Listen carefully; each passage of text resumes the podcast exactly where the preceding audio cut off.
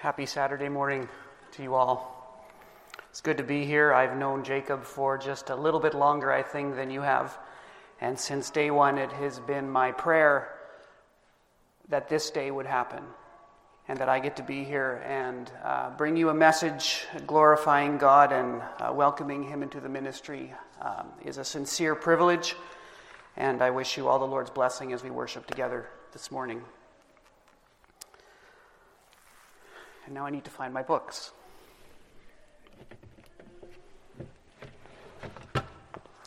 Our call to worship comes from Psalm one hundred thirteen. Psalm one hundred thirteen, the first three stanzas. Praise the Lord. Please rise. Psalm one thirteen, verse one, praise the Lord, praise, O servants of the Lord, praise the name of the Lord. Blessed be the name of the Lord from this time forth and forevermore. From the rising of the sun to its setting, the name of the Lord is to be praised. Congregation, our name is in the help of the Lord.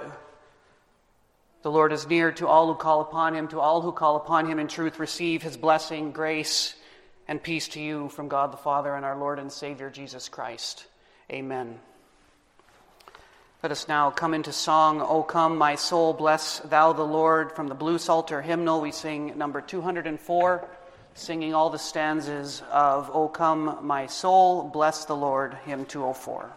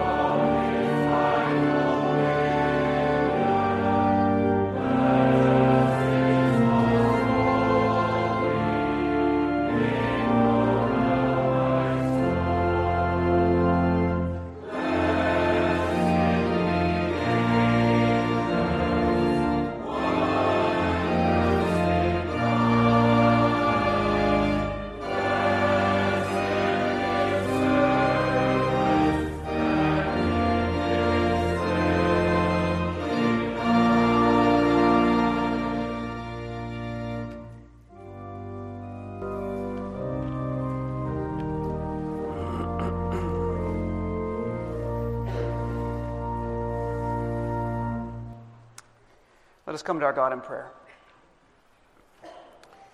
Father, all glorious, King, all victorious, we congregate today. We come here with thankful hearts. We come here calling Jacob to this congregation, ordaining him to the ministry of the Word and Sacrament as our pastor, as our shepherd. Father, we know the work. Jacob especially knows the work that it has taken to come here to this place. You have laid it upon his heart to serve. You have put the tasks in front of him. He has listened to the calling. He has done what has been asked of him. He has studied well. He has given a good account. But most of all, Father, he has a broken and a contrite heart and simply wishes to bring your people closer to you. And so, Father, on this day, in this moment, as we think upon these things, as we think even upon our father Abraham being called out of a land that he knew into a place that he does not, I think of our brother Jacob being called out of our country to the north, to this place. May he serve well amongst these people. May they come to know you better through him. Father, there is sin involved in all of us. We fail and we fall short, but we do not claim our gifts. We do not claim our strengths. We claim your gifts and we claim your strength. For it was Christ who died upon not his cross, but ours. Our sins are forgiven. His righteousness has been given to us gracefully. And so, Father, we pray for the work. We pray for the pastor. We pray that your name and your glory may be sought even here, even now, even tomorrow, even in the days coming, and until Christ returns, may your glory be centered in our hearts. Father, thank you for these times of joy, these times of thanksgiving, these times of the communion of the saints. In Jesus' name we pray, amen. Let us rise once again, if we're able, to sing Song of Preparation, O Lord, in Wrath Rebuke Me Not, from the Trinity Psalter hymnal, uh, uh, number six, stanzas one, three, four, and five, O Lord, in wrath rebuke me not.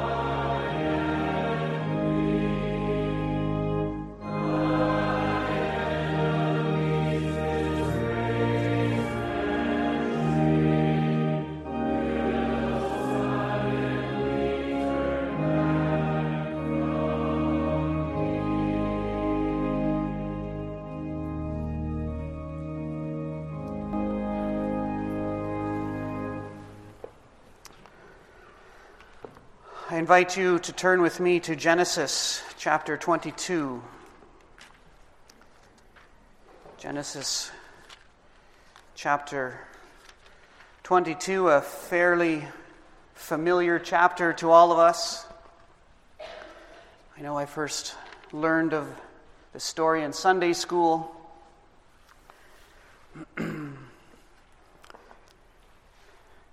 Hear now the word of our Lord. Genesis twenty-two, verse one, page nineteen in our pew Bibles. After these things, God tested Abraham and said to him, Abraham, and he said, Here I am. He said, Take your son, your only son Isaac, whom you love, and go to the land of Moriah and offer him there as a burnt offering on one of the mountains of which I shall tell you. So Abraham rose early in the morning, saddled his donkey, and took two of his young men with him and his son Isaac. And he cut the wood of the burnt offering and arose and went on to the place of which God had told him. On the third day, Abraham lifted up his eyes and saw the place from afar off. Then Abraham said to his young men, Stay here with the donkey, and I and the boy will go over there and worship and come again to you.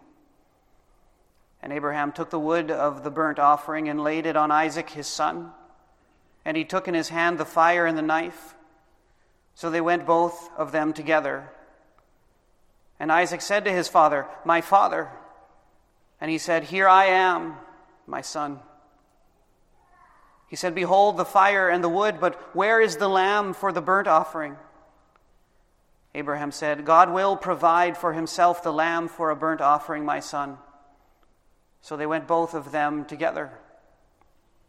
When they came to the place of which God had told him, Abraham built the altar there and laid the wood in order and bound Isaac his son and laid him on the altar on top of the wood. Then Abraham reached out his hand and took the knife to slaughter his son. But the angel of the Lord called to him from heaven and said, Abraham, Abraham. And he said, Here I am.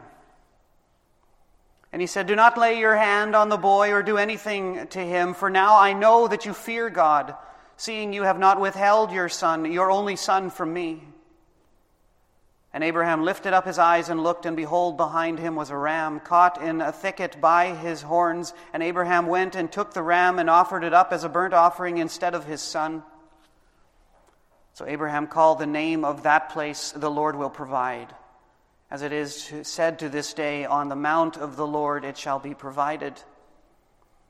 And the angel of the Lord called to Abraham a second time from heaven and said, By myself I have sworn, declares the Lord, because you have done this and have not withheld your son, your only son. I will surely bless you, and I will surely multiply your offspring as the stars of heaven and as the sand is on the seashore. And your offspring shall possess the gate of his enemies, and in your offspring shall all the nations of the earth be blessed, because you have obeyed my voice. So Abraham returned to his young men, and they arose and went together to Beersheba, and Abraham lived at Beersheba. Now after these things it was told to Abraham, Behold, Milcah also has borne children to your brother Nahor, Uz his firstborn, Buz his brother, Kemuel his father of Aram, Shesed, Hazo, Pildah, Jidlaf, and Bethuel. Bethuel fathered Rebekah. These eight Milcah bore to Nahor, Abraham's brother. Moreover, his concubine, whose name is Remuah, bore Teba, Gaham, Tahash, and Makkah. Thus ends the reading of God's holy, inspired, infallible, and inerrant word. May it be a blessing to you this morning and into your lives.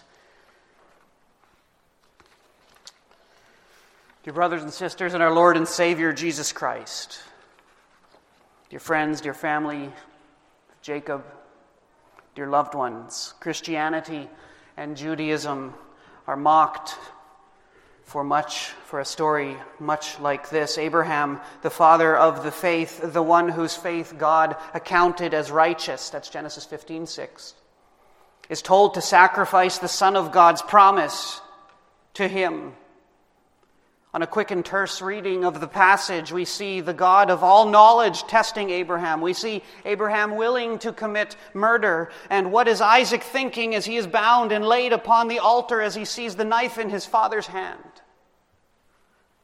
Well, if this is all you want to see in a story like this, who would want to claim membership in such a relation, in such a religion? What is the point of today's ordination?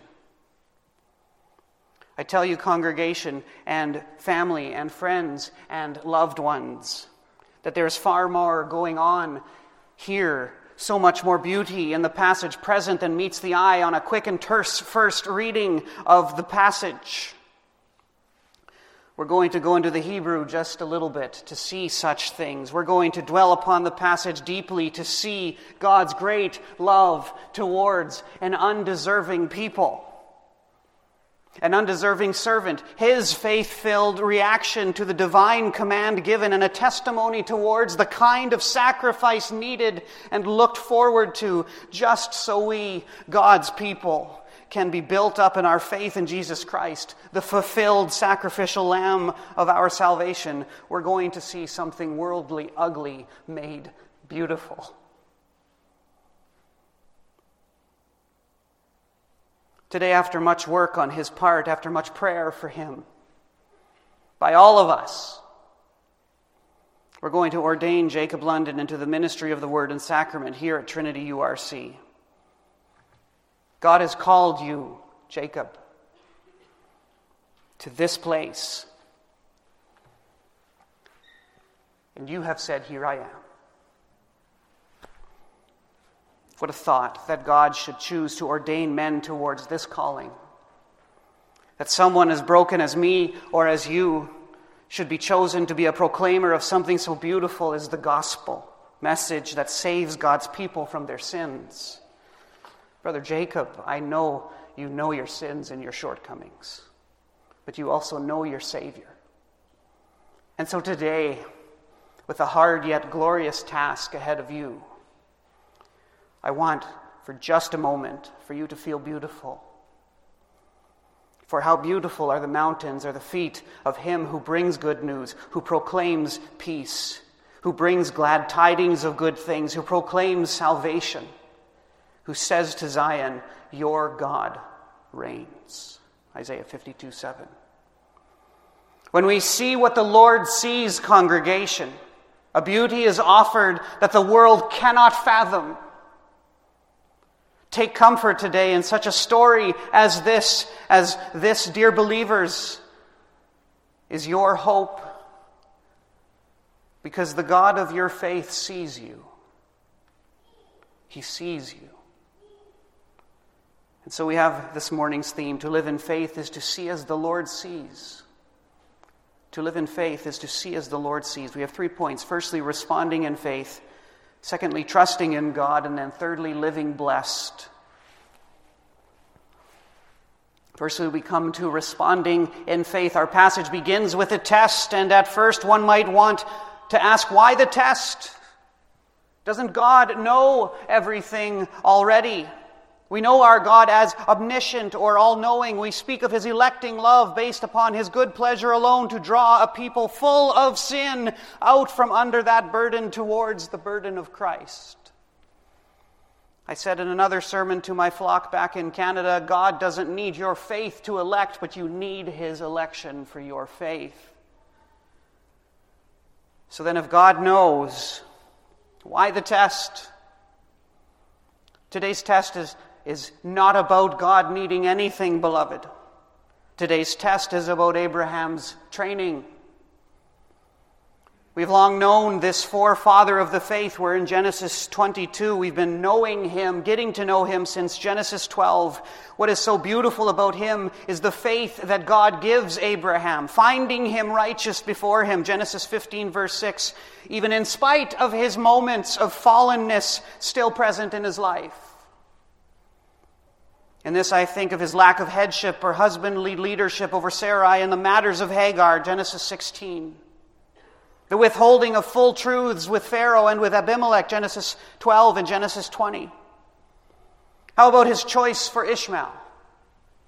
Even though the yet-to-be-conceived Isaac shall be the son of promise proclaimed by God. We hear that at Genesis seventeen, verse eighteen.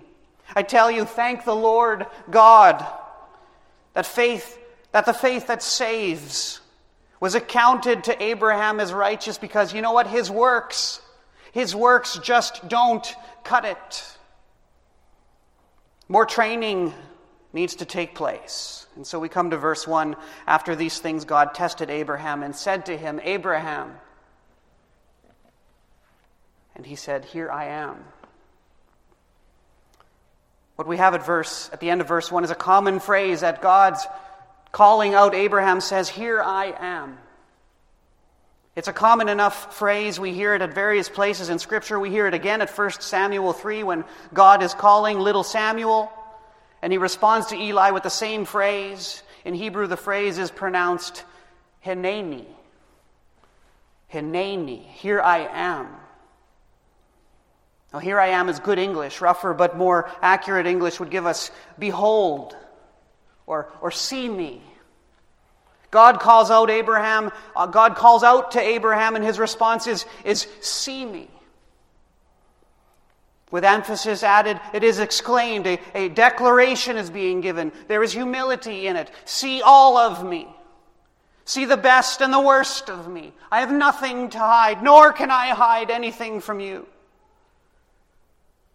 Abraham presents himself before the Lord God Almighty, and he is ready to listen.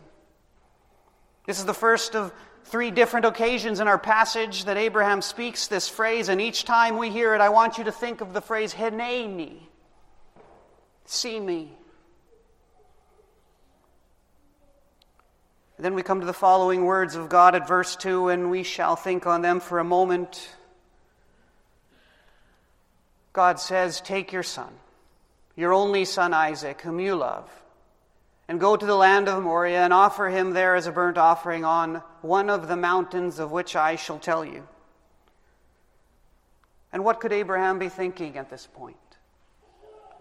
We already know of his failings, and I already know my failings, and you already know yours, dear sinners. We have this in common with him, and I would be thinking about God's promises to him.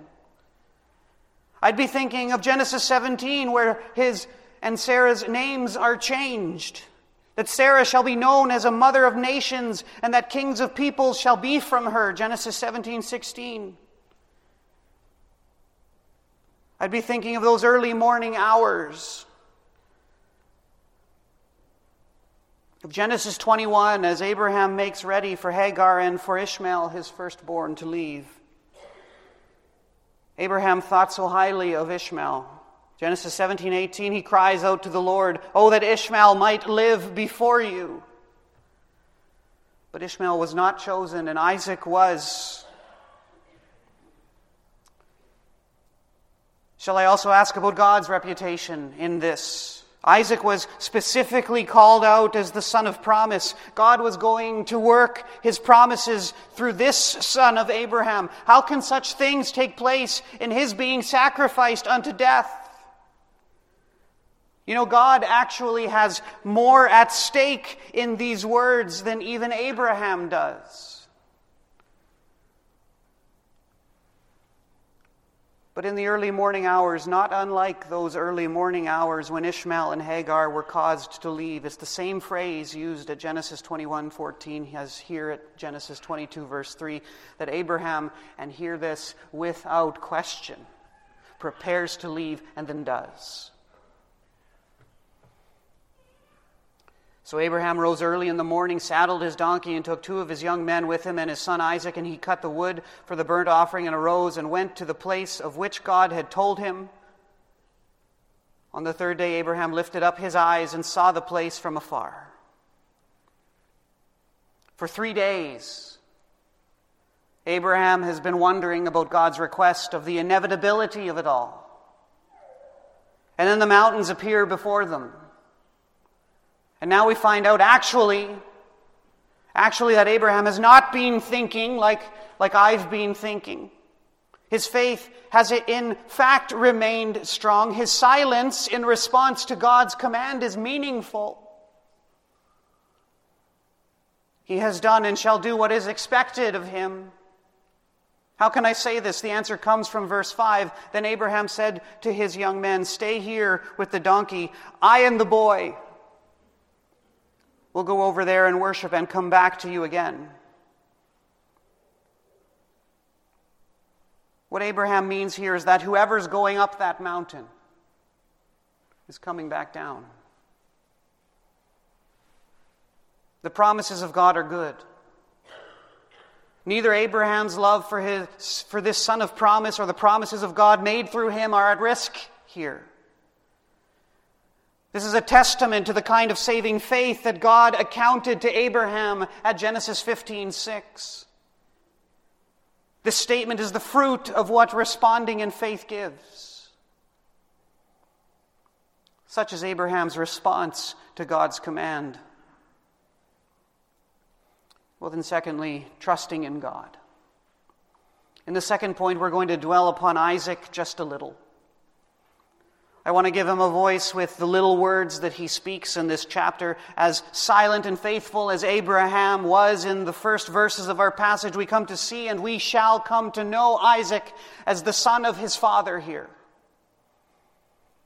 Children, how old do you have to be to travel three days, notice mountains afar off, have wood for a burnt offering laid upon you, having to walk the rest of the way to the mountain of God, to, God, of, to the mountain of God's own choosing, and then up the mountain of God's own choosing, to the place where worship shall take place? I would think Isaac would have to at least have been a strong teenager. But what does God's word say? Well, Sarah was ninety when Isaac was born, Genesis seventeen seventeen, and she died at one hundred twenty-seven, that's Genesis twenty-three one. And our passage, according to Scripture, takes place during the many days of Genesis twenty-one thirty-four that Abraham sojourned in the land of the Philistines, and before Sarah's death, no exact age is given in our passage for Isaac. External tradition calls Isaac out as close to thirty-three years old by the time our passage takes place. Why is it important to understand his age? Well, I call out his age because of his perceived ability to discern. Isaac is no little toddler in this story. His strength and the timeline won't allow for it. Verse six says, "And Abraham took the wood and the burnt offerings and laid it on Isaac his son. And he took his hand, in his hand, the fire and the knife, so they went, both of them, together." And it is a beautiful thing, congregation, to contemplate, to be made aware of, and to know, because Isaac is the past, uh, is past the age of discernment. He is aware of worship.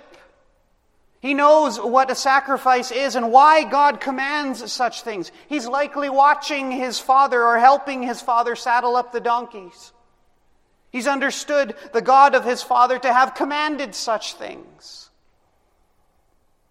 So now he calls out to his father at verse seven, "My father." But, but before we come to his question, having analyzed the deficiency of the lamb for a burnt offering, Abraham, having been addressed, responds as he did when called by God. "Hineni, here I am. See me."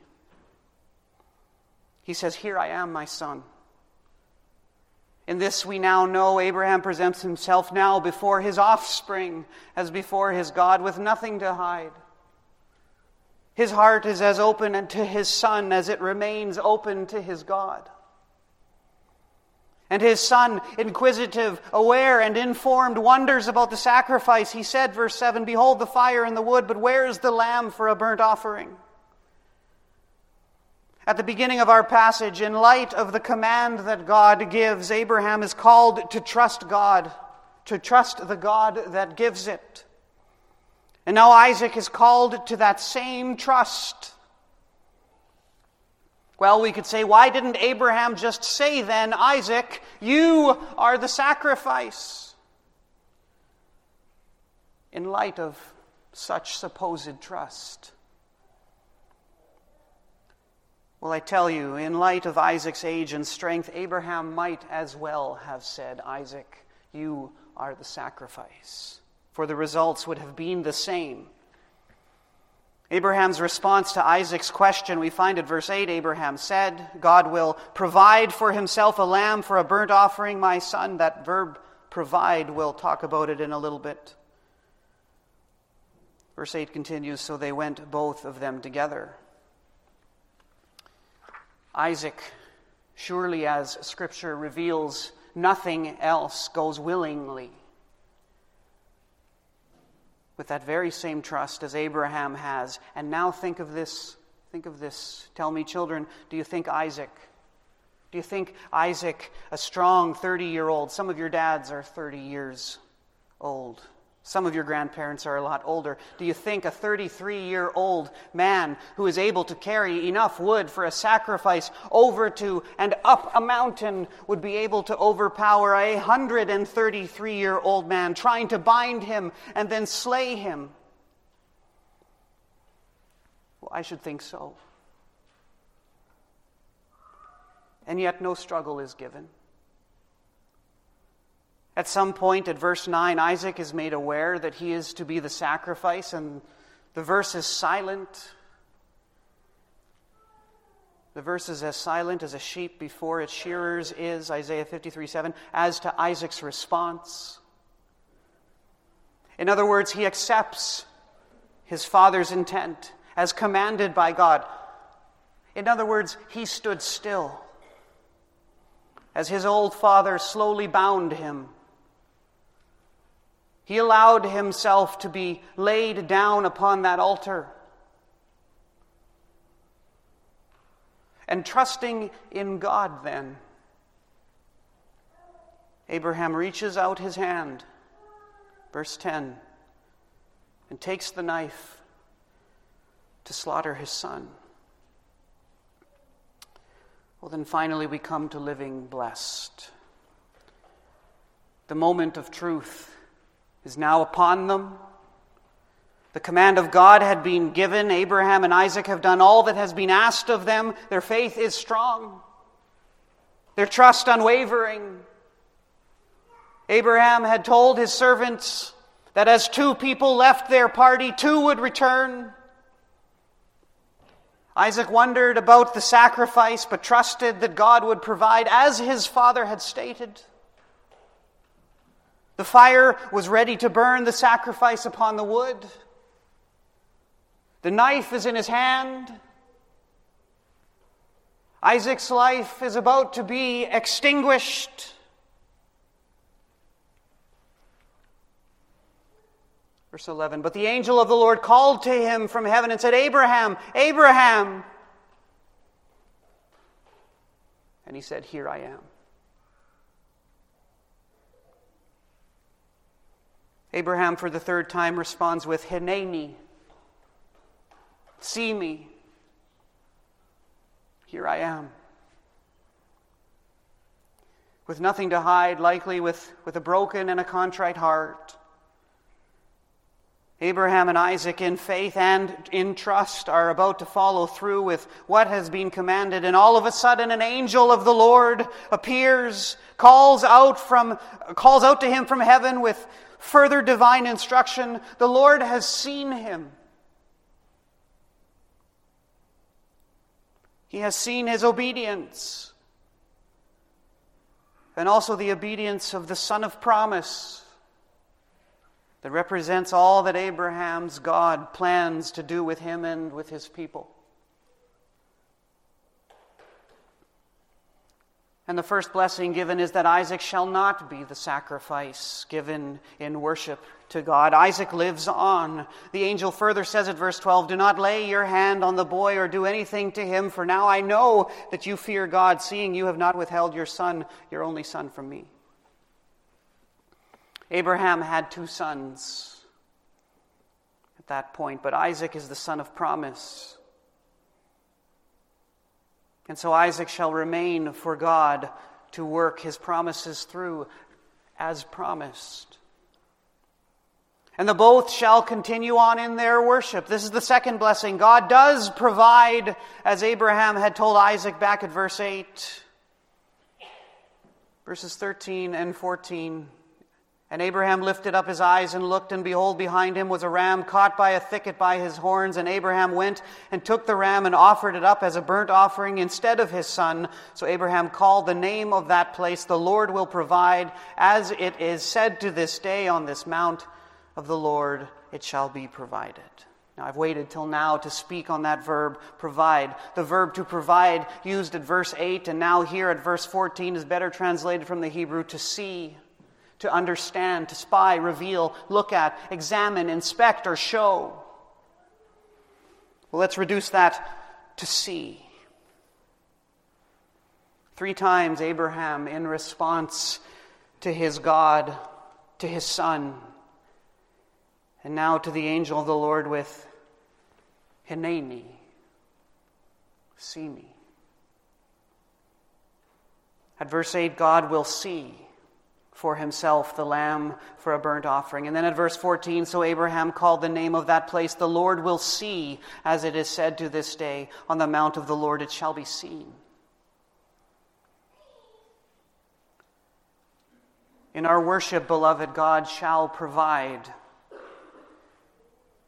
He shall see to it. He shall be seen. Well, the third and final blessing comes in the final words of our passage. These are closing words, not only to the chapter, but to Abraham as a major character in Scripture in the book of Genesis. At first, we come to where the chapter begins, where God begins to test Abraham, and the test is made, and Abraham responds in faith, and in light of his doing so, bookend reminders are here now given. And the angel of the Lord, verse fifteen, and the angel of the Lord called to Abraham a second time from heaven and said, By myself I have sworn, declares the Lord, because you have done this and have not withheld your son, your only son. I will surely bless you, and I will surely multiply your offspring as the stars of heaven, as the sand is on the seashore, and your offspring shall possess the gates of your enemies. Blessings of multiplied descendants are accounted here, reminiscent of the newly named Sarah declared, The mother of nations, for kings of people shall be from her, Genesis seventeen six. And as the stars of the heavens are listed, are given to us, reminiscent of God's description of Abraham's descendants at Genesis fifteen, verse five. And as numerous as the sand which is on the seashore, reminiscent of the dust of the earth spoken by God to Abraham at Genesis thirteen sixteen. As Abraham walks the land of his inheritance. And finally, the last statement verse, of verse seventeen, your offspring shall possess the gate of his enemies, looks forward to Genesis twenty-four sixty, to Rebekah, Isaac's future wife, a future promise of God working through Isaac and his generations. And this we note at verse twenty-three. It's towards the end of our chapter here. The first mention of Rebekah, and then chapter twenty-four, the narrative of their betrothal. So much blessing comes to these when God's people are faithful to his commands. Finally, what does the author of the book of Hebrews have to say about the faith present here? Hebrews eleven, seventeen to nineteen. By faith, Abraham, when he was tested, offered up Isaac. And he who had received the promise was in the act of offering up his only son, of whom it was said, Through Isaac shall your offspring be named. He considered that God was able even to raise him from the dead, from which, figuratively speaking, he did he received him back. Congregation, note the silence in Isaac as he is bound and placed upon the altar. See the substitute given at the last moment possible. A ram is provided as a replacement, and worship takes place. There's one final blessing to take note of, and it is a big one. It's verse eighteen, In your offspring shall all the nations of the earth be blessed because you have obeyed my voice. And we get to look back to Genesis twelve, verse three, where those words are spoken. But now let's look forward. In this passage, we have Abraham being the recipient of the promises of God, Genesis twelve, but Jesus Christ, the fulfillment of those promises. We have Isaac, the son of promise, Abraham's son, his only son, being offered up on the altar faithfully, and Jesus Christ going to the cross, tested, tortured, and unjustly tried, then dying for the sins of his people. We have the, verse eight, lamb for a burnt offering provided, seen, substituting the ram for Isaac. See here verse thirteen, then Abraham lifted his eyes and looked, or saw. That same verb in Hebrew is used again. The Lord provides, the Lord sees.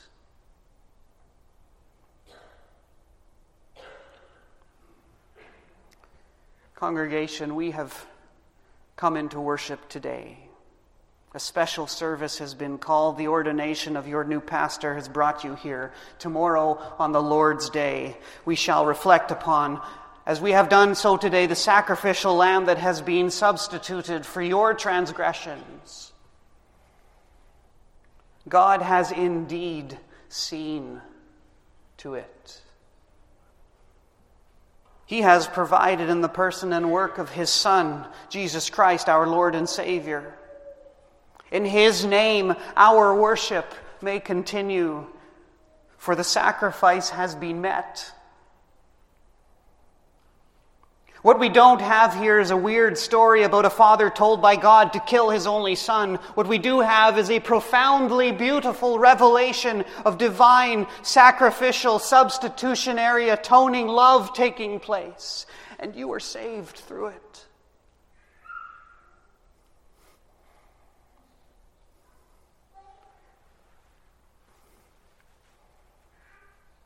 The Lord sees you, Jacob.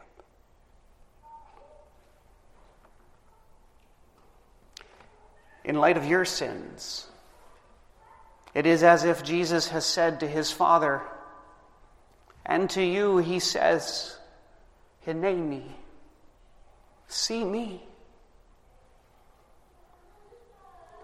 Jacob, when your congregation calls upon you, your response is, here I am. Bring to this body of Jesus Christ the good news. Proclaim peace. Bring glad tidings of good joy. Proclaim salvation. Say to Trinity U R C, your God reigns.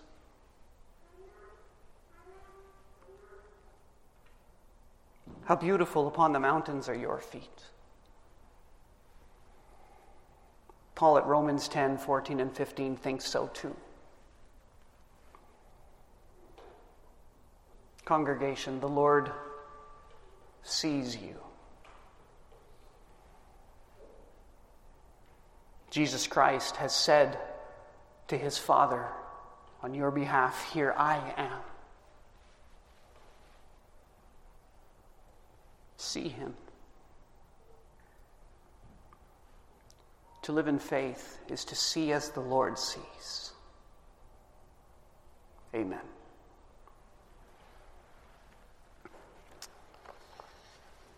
Let us pray.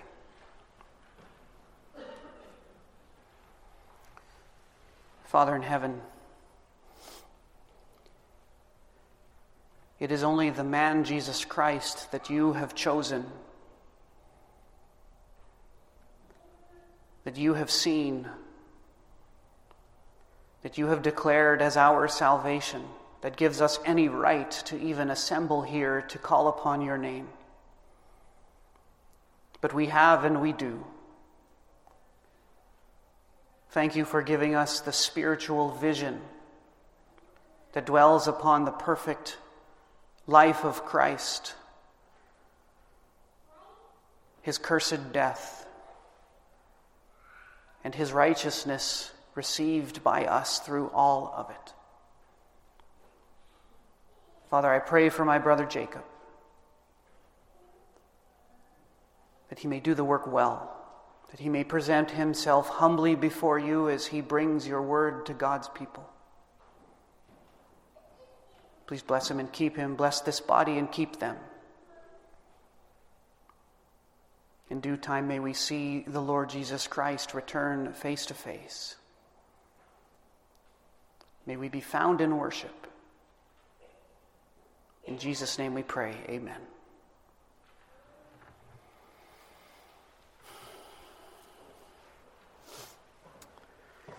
We come now to the ordination ceremony.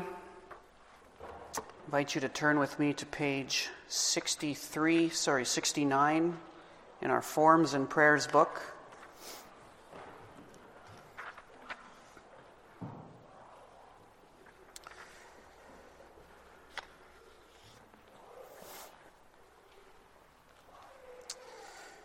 The ordination of ministers of the Word and Sacrament.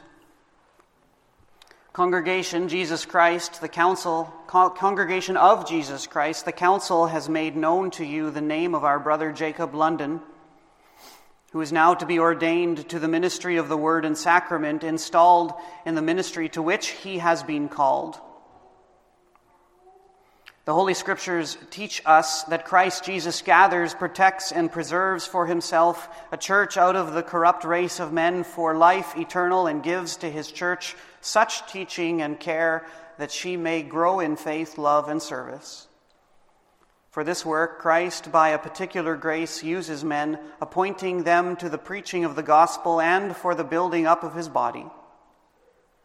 The Apostle Paul solemnly charged Timothy to preach the word, and our Lord Jesus charged his disciples to make disciples of all nations, baptizing them in the name of the Father and of the Son and of the Holy Spirit, teaching them to observe all that I have commanded you. The Apostle Paul declares that the Lord Jesus Christ has given the apostles, the prophets, the evangelists, the shepherds, and the teachers to equip the saints for the work of the ministry, for building up of the body of Christ. For this reason, the Church has recognized distinct offices, the distinct office of the minister of the word. The minister of the word is called by the command of God to preach the gospel of his kingdom. This preaching has the twofold object of calling sinners to reconcile with God through Jesus Christ and nurturing believers in the faith and life of the kingdom of God.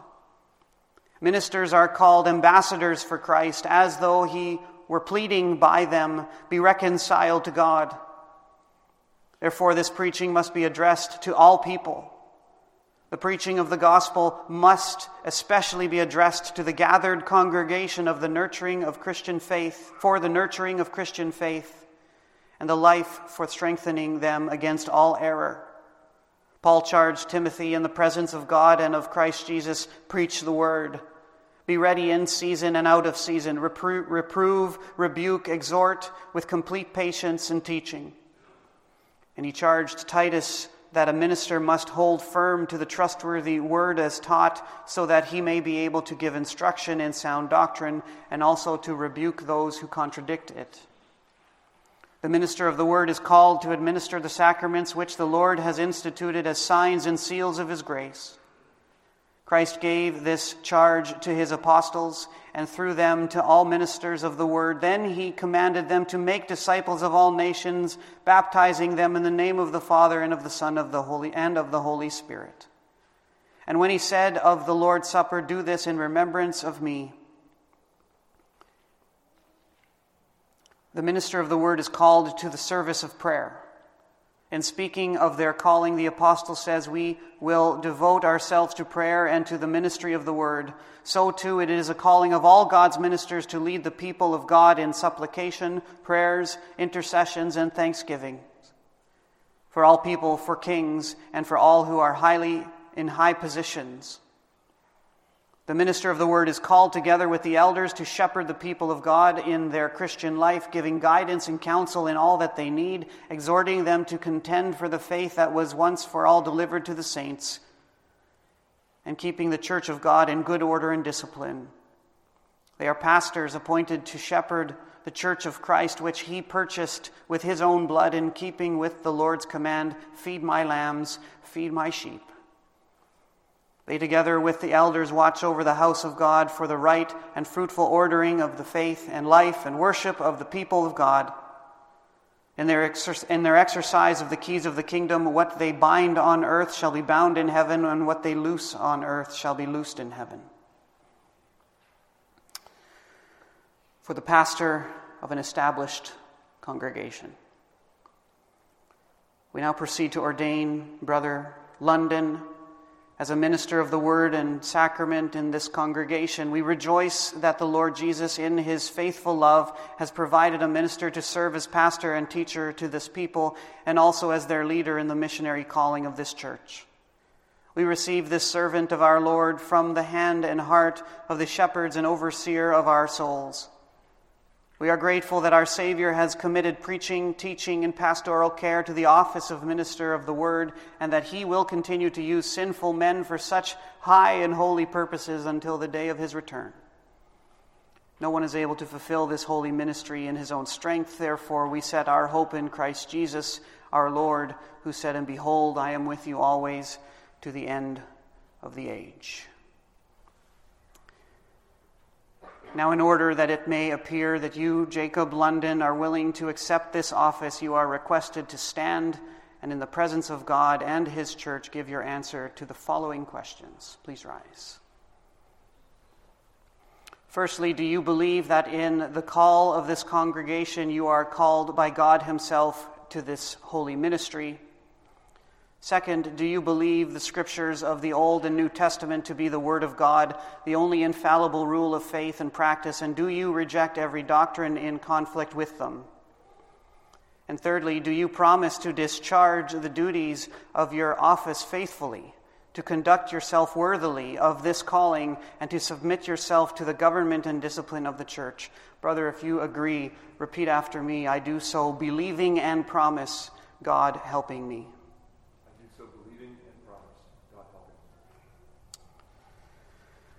Now I will ask you, brother, to come to the uh, middle of the floor here, and also a request to all U R C ministers and elders, both uh, serving.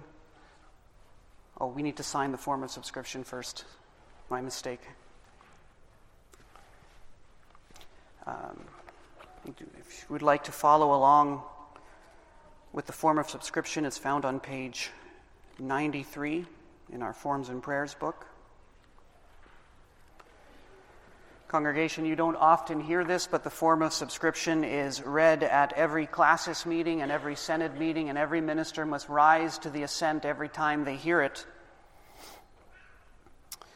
Uh, the form of subscription here reads: We, the undersigned ministers of the gospel, elders and deacons of the United Reformed Congregation of Trinity U R C of the Classis of Michigan, do hereby sincerely and in good conscience before the Lord declare by this our subscription that we heartily believe and are persuaded that all the articles and points of doctrine contained in the Belgic Confession and the Heidelberg Catechism of the Reformed Churches, together with the explanation of some points of the aforesaid doctrine made by the National Synod of Dort sixteen eighteen, sixteen nineteen, do fully agree with the Word of God.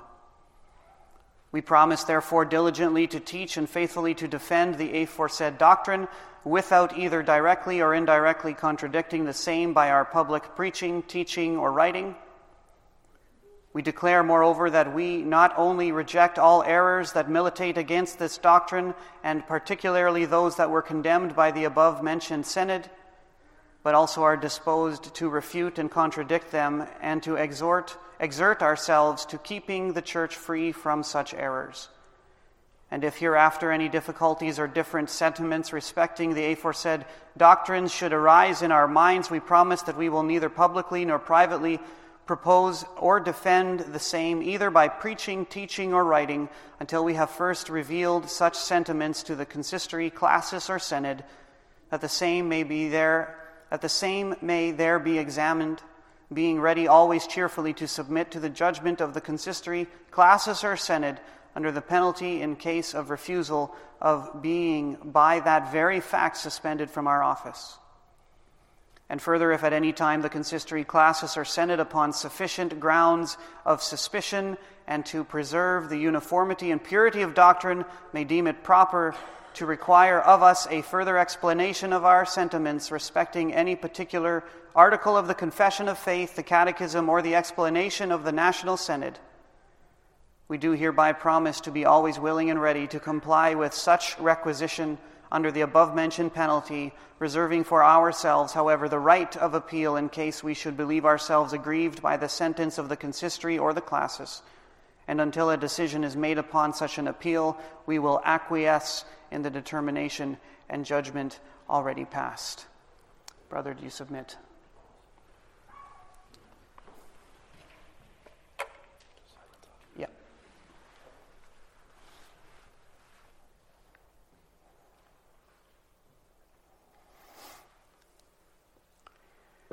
Now, I would ask for you to go down on your knees, middle of the floor here. Uh, every ordained minister and elder currently or taking um, a rest, please come and place your hand on my brother. I get the back of his head. You can have shoulders and other parts.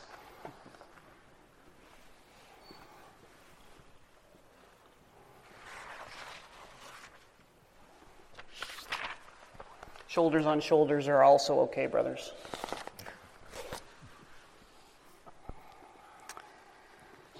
May God, our Heavenly Father, who has called you to this holy office, enlighten you with His Spirit, strengthen you with His hand, and so govern you in your ministry, that you may be engaged in it faithfully and fruitfully, to the glory of His name and the coming of the kingdom of His Son, Jesus Christ.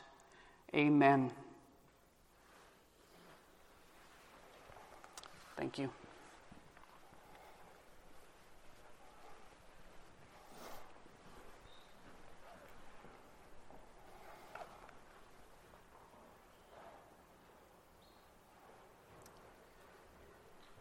Congregation, please rise.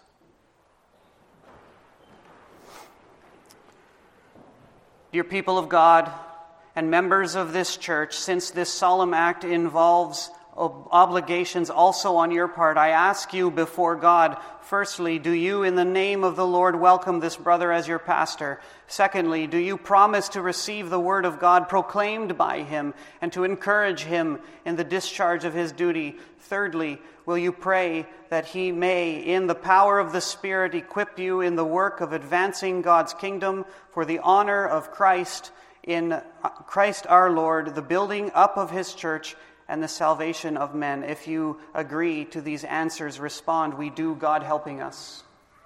We do, God helping us. At this point, I will ask for Reverend Admiral to bring the charge. You may all be seated.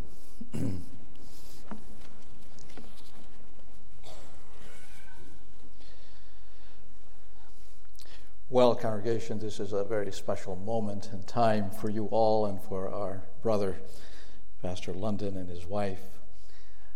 We, I just want to say a few words before we read the official exhortation that is found here in the formulary, which includes a charge to the pastor and a charge to the congregation. But before I read that, let me just say it is just such a great blessing and joy for me to be able to have a part in this service and uh, to rejoice with you today. You've had a time of vacancy. It's not been a very easy time for the congregation. You've gone through struggles and trials, and we are aware of that. And we have placed you before the Lord in our prayers that He may sustain you and bless you. And one of our prayers certainly has been that He would send you another under-shepherd to serve you among you. And the Lord has answered our prayers. And today we officially have installed Him as the pastor of this flock. So we give thanks to God today. I hope it may be a day of great rejoicing for all of us here. It is certainly for us as pastors as well, fellow pastors, as we see another brother being ordained to the solemn and glorious task of the ministry of the gospel. I want to say to you, my dear friend and brother, Pastor London, that you have a great calling before you, and I know you are aware of it. You've already been serving in the congregation for a little while here. They know you well. They, they love you deeply and your family. But just remember this. Be faithful, faithful in your calling, faithful to your Savior, faithful to the Word of God, faithful in your ministry to a people that needs your guidance not only from God's Word, but also your love and pastoral ministry to them. And be faithful to your family. Remember, they are first and foremost. And the ministry is a calling congregation. I think many of you are aware that takes a lot of time, diligence, effort. And a pastor's wife, certainly, and his family too, when that family gets older, bears that and shares that in many ways. So remember them and be faithful to them. And I know your wife will be fully supportive of you. But also remember them in their particular life and needs. Be faithful then also in continuing to lead this flock in the ways of Christ. Be also humble, brother. You are a gifted man. God has given you the ability to preach His word and do it well. I've heard you preach, and I thank the Lord for you. And you're also also one who, who is well, deals well with people. I know you love people. You love to visit. You love to minister to young people. And I just pray that you will always remain humble. You are only a servant. Our Lord Jesus said in Matthew twenty-five, I love this text. I hope you will remember it. Who then is the faithful and wise servant whom his master has set over his household to give them their food at the proper time? Blessed is that servant whom his master will find so doing when he comes. And also be prayerful. Remember, without prayer, your ministry will never be successful, if I may use that term. It will never prosper. Making sermons every week, people of God, is a difficult calling. It takes a lot of time, a lot of prayer. It's not an easy task. You'll have your down times. You'll have times when you kind of want to give up and say, oh, this is almost too much for me. Be on your knees constantly, and the Lord will lift you up. He will give you renewed strength. He will give you His blessing in your calling. And congregation, I want to really give those same exhortations to you, if I may do that personally, just a moment before we again go to the form. And that is also be faithful as a congregation. Faithful in supporting your pastor, faithful in remembering his needs, faithful in your worship. Each week again, you are called to gather here to worship God. And you can do so by His wonderful blessing, morning and evening, morning and afternoon. Be faithful. Be faithful in all the duties that you have as servants of Christ in this church. And be humble. You too cannot do your task well and faithfully unless the Lord also blesses you and keeps you on your knees. Be prayerful. Pray not only for your pastor, pray for your counsel. Pray for one another in your times of need. Pray that God will keep you united and strong as His people. Pray for growth in His church. And He will provide growth. He will give you fruitfulness when you stay faithful and true to Him. So we just praise God today. And we rejoice together with you and trust that His name above all, Christ, who is the King and the head of the church, may be glorified in all that we do as His servants, whether in the ministry of the Word or as His people, who together are also called to be the servants of the living Lord. With that, I want to turn with you to the form, and you can follow it along. It's on page seventy-one, second column at the bottom. Beloved brother and fellow servant of in Christ, take heed to yourself and to all the flock in which the Holy Spirit has made you a guardian, to feed the church of the Lord which He obtained with His own blood. Love Christ and feed His sheep, exercising oversight, not under compulsion, but willingly, not for shameful gain, but eagerly, and not domineering over those in your charge, but humbly serving all. Set the believers an example in speech and conduct, in love, in faith, in purity. Attend to the public reading of Scripture, to preaching and to teaching. Do not neglect the gift you have. Take heed to your teaching. Be patient in all trials. Be a good soldier of Jesus Christ, for by so doing you will save both yourself and your hearers. And when the chief shepherd appears, you will obtain the unfading crown of glory. And you, beloved Christians, congregation of the Lord, receive your ministry in the Lord with all joy and hold him in honor. Remember that through him God himself speaks to you. Receive the word that he, according to the Scripture, shall preach to you, not as the word of men, but as it is in truth the word of God. Let the feet of those who preach the gospel of peace and bring the good news be beautiful and pleasant to you. Obey your leaders and submit to them, for they are keeping watch over your souls, as those who will have to give an account. Let them do this with joy and not with groaning, for that would be of no advantage to you.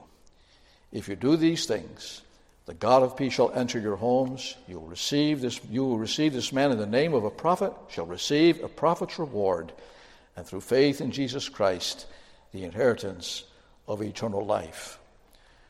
No man, no people of themselves are sufficient for these things. Let us then call upon the name of God. Let us now pray together. Merciful Father, we are thankful that it pleases you by the ministry of men to gather your church out of the lost human race to life eternal. We acknowledge the gift of this, your servant, sent to this people, Jacob London, as a messenger of your peace. Send now the Holy Spirit upon him, enlighten his mind to know the truth of your word. Give him the ability to make known the mystery of the gospel with boldness.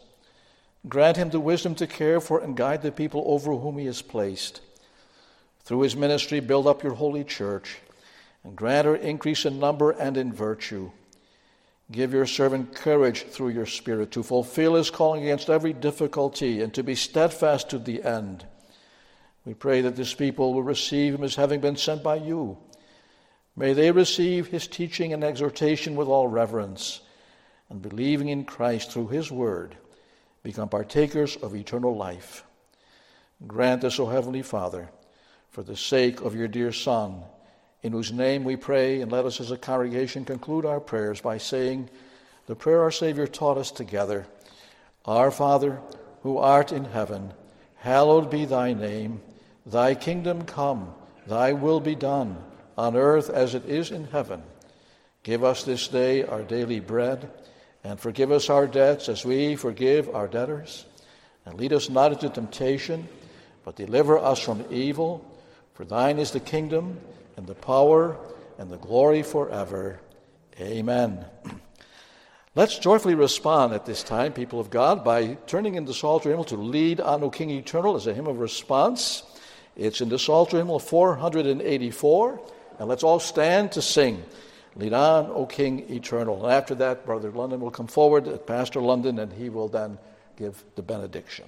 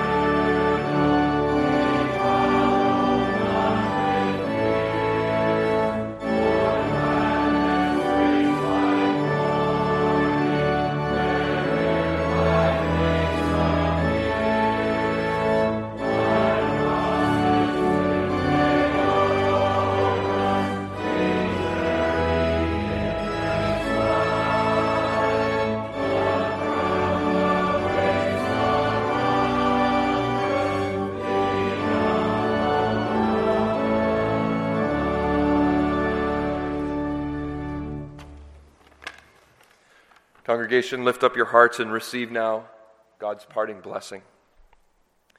May the Lord bless you and keep you. May the Lord make his face shine upon you and be gracious to you. May the Lord lift up his countenance upon you and give you peace. And all God's people said, Amen. Amen.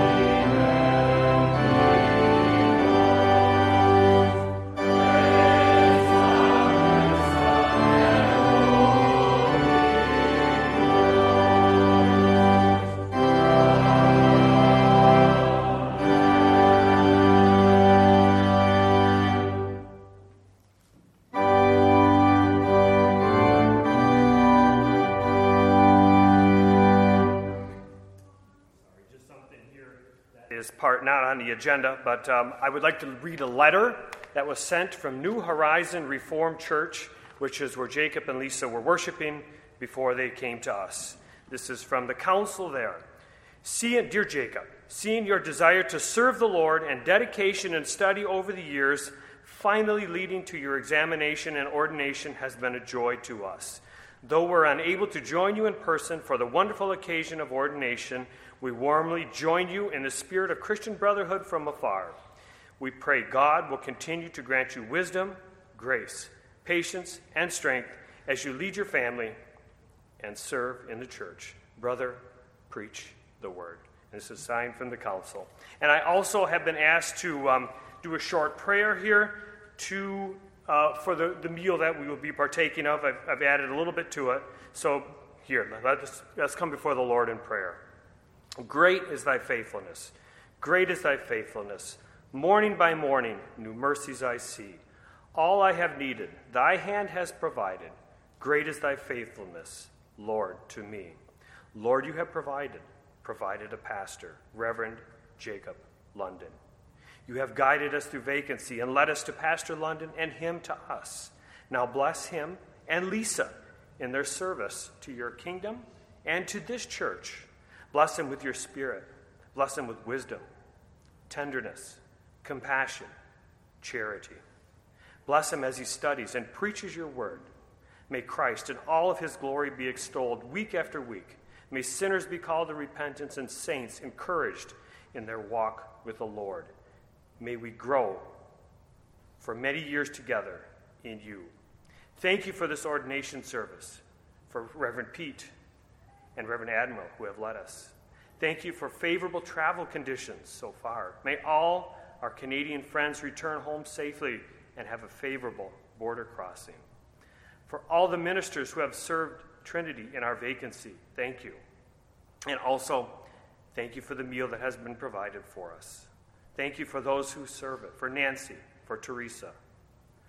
We give thanks for Lorenda, for Linda, Lydia, sorry, for Brenda, for Judy, and if there's anybody else that I've missed, and Deb. We pray, Lord, that you will bless it to our bodies. And we even give thanks for something so simple as a clean, beautiful sanctuary to worship in, and the silent people who have contributed their part as well. Lord, we pray for strength for today. We pray for bright hope for tomorrow. Great is thy faithfulness. Amen. Oh, I'm sorry, one more thing. One more thing. I've been asked also to announce that we have accepted the membership of Lisa, Jacob, and their children, Calvin and Allie, from the New Horizon Reformed Church.